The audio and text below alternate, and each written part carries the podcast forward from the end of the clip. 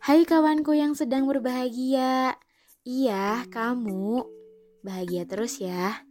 Balik lagi nih di podcastnya Bila yang bakal nemenin kamu beberapa menit ke depan. Oke nih, balik lagi ya. Karena aku anak kesehatan, jadi aku bakal bahas tentang kesehatan lagi. Tapi kali ini aku bakal bahas tentang kesehatan mental. Dan kamu tahu kan kesehatan mental yang lagi banyak dibahas belakangan ini? Yaps, inner child. Ngomong-ngomong tentang inner child, kita harus tahu dulu nih, apa sih yang dimaksud dengan inner child ini? Dilansir dari Psychology Today, inner child adalah sekumpulan peristiwa masa kecil yang baik atau buruk dan membentuk kepribadian kita seperti sekarang ini. Nah, menurut psikolog Isan Persada, Walau inner child kasat mata, tapi sebenarnya inner child sudah menjadi bagian dari diri kita loh. Nah, gak cuman itu, inner child ini ada di alam bawah sadar kita. Dan ini tuh yang bakal mempengaruhi kita tentang bagaimana sih kita akan bersikap dalam merespon suatu masalah. Contohnya nih, ketika kamu hidup dikelilingi sama keluarga, teman-teman, yang ngelindungin kamu, yang sayang sama kamu, maka kamu akan tumbuh menjadi sosok yang penyayang dan mudah bergaul dengan orang lain. Dan ketika masa kecil kamu dipenuhi dengan kekerasan, pengabaian emosional dari orang sekitar, nah pengalaman ini pun bakal jadi inner child yang akan keluar di kemudian hari.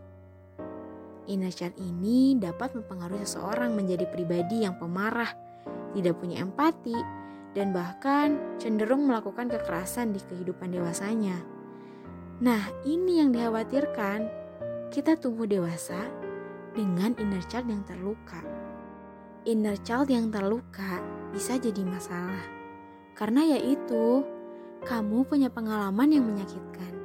Kayak misalkan nih, kamu ngerasain kekerasan pada waktu kecil, kamu diabaikan oleh orang tuamu, kamu kurang mendapat kasih sayang, kamu terlalu diatur oleh orang tuamu dan itu membuat kamu terluka, atau kamu pernah ngalamin beberapa peristiwa, kayak misalkan kamu kehilangan orang tua, kamu dilecehkan secara fisik, kamu pernah mengalami pelecehan seksual, kamu pernah sakit parah, kamu pernah ditindas, kamu pernah mengalami bencana alam, kamu pernah mengalami perpisahan dalam keluarga, kamu pernah menjadi korban kekerasan atau ada anggota keluargamu yang dulu punya penyakit mental juga?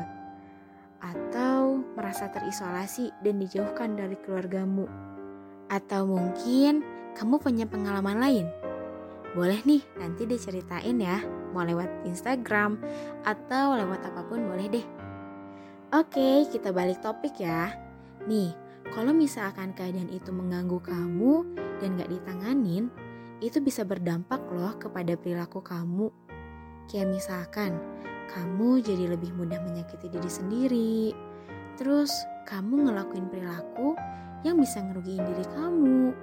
Kamu punya perilaku pasif agresif ketika marah atau kecewa cenderung dipendam. Dan terus, kamu punya sikap kasar yang mengarah kepada kekerasan. Nah terus gimana cara ngatasinnya? Tenang-tenang, saya punya solusinya. Nggak ding, nih ya sebenarnya kamu nggak bisa nyembuhin luka child itu. Karena itu sudah menjadi sejarah yang membentuk diri kamu. Tapi meskipun nggak bisa disembuhin dan nggak bisa diubah, kamu bisa kok mengendalikan dan merespon baik luka child itu. Sebelum menghadap ke psikolog, kamu bisa kok mengusahakannya dari diri kamu sendiri dulu. Nih, ada sebuah penelitian yang nyampein kalau misalkan kita menuliskan rasa sakit yang dialami dulu semasa kecil itu tuh bisa jadi salah satu cara untuk meredakan luka inner child kamu. Nah, dengan nulis pun bisa ngebantu kamu untuk nyembuhin emosi negatif yang kamu rasakan.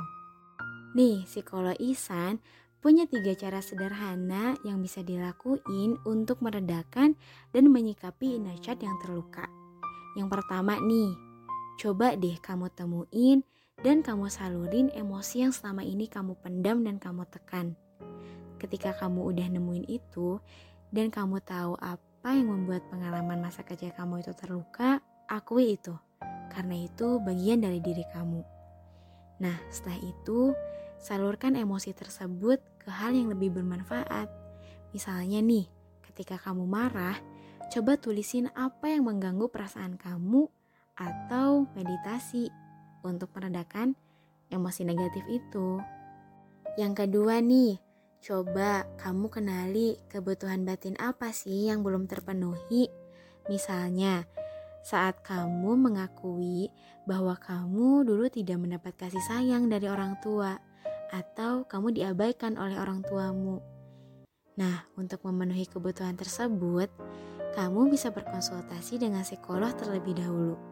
Nantinya, kamu bisa dianjurkan ke beberapa terapi atau bahkan tips bagaimana sih memenuhi kebutuhan yang dulu tidak dapat dari batin kamu.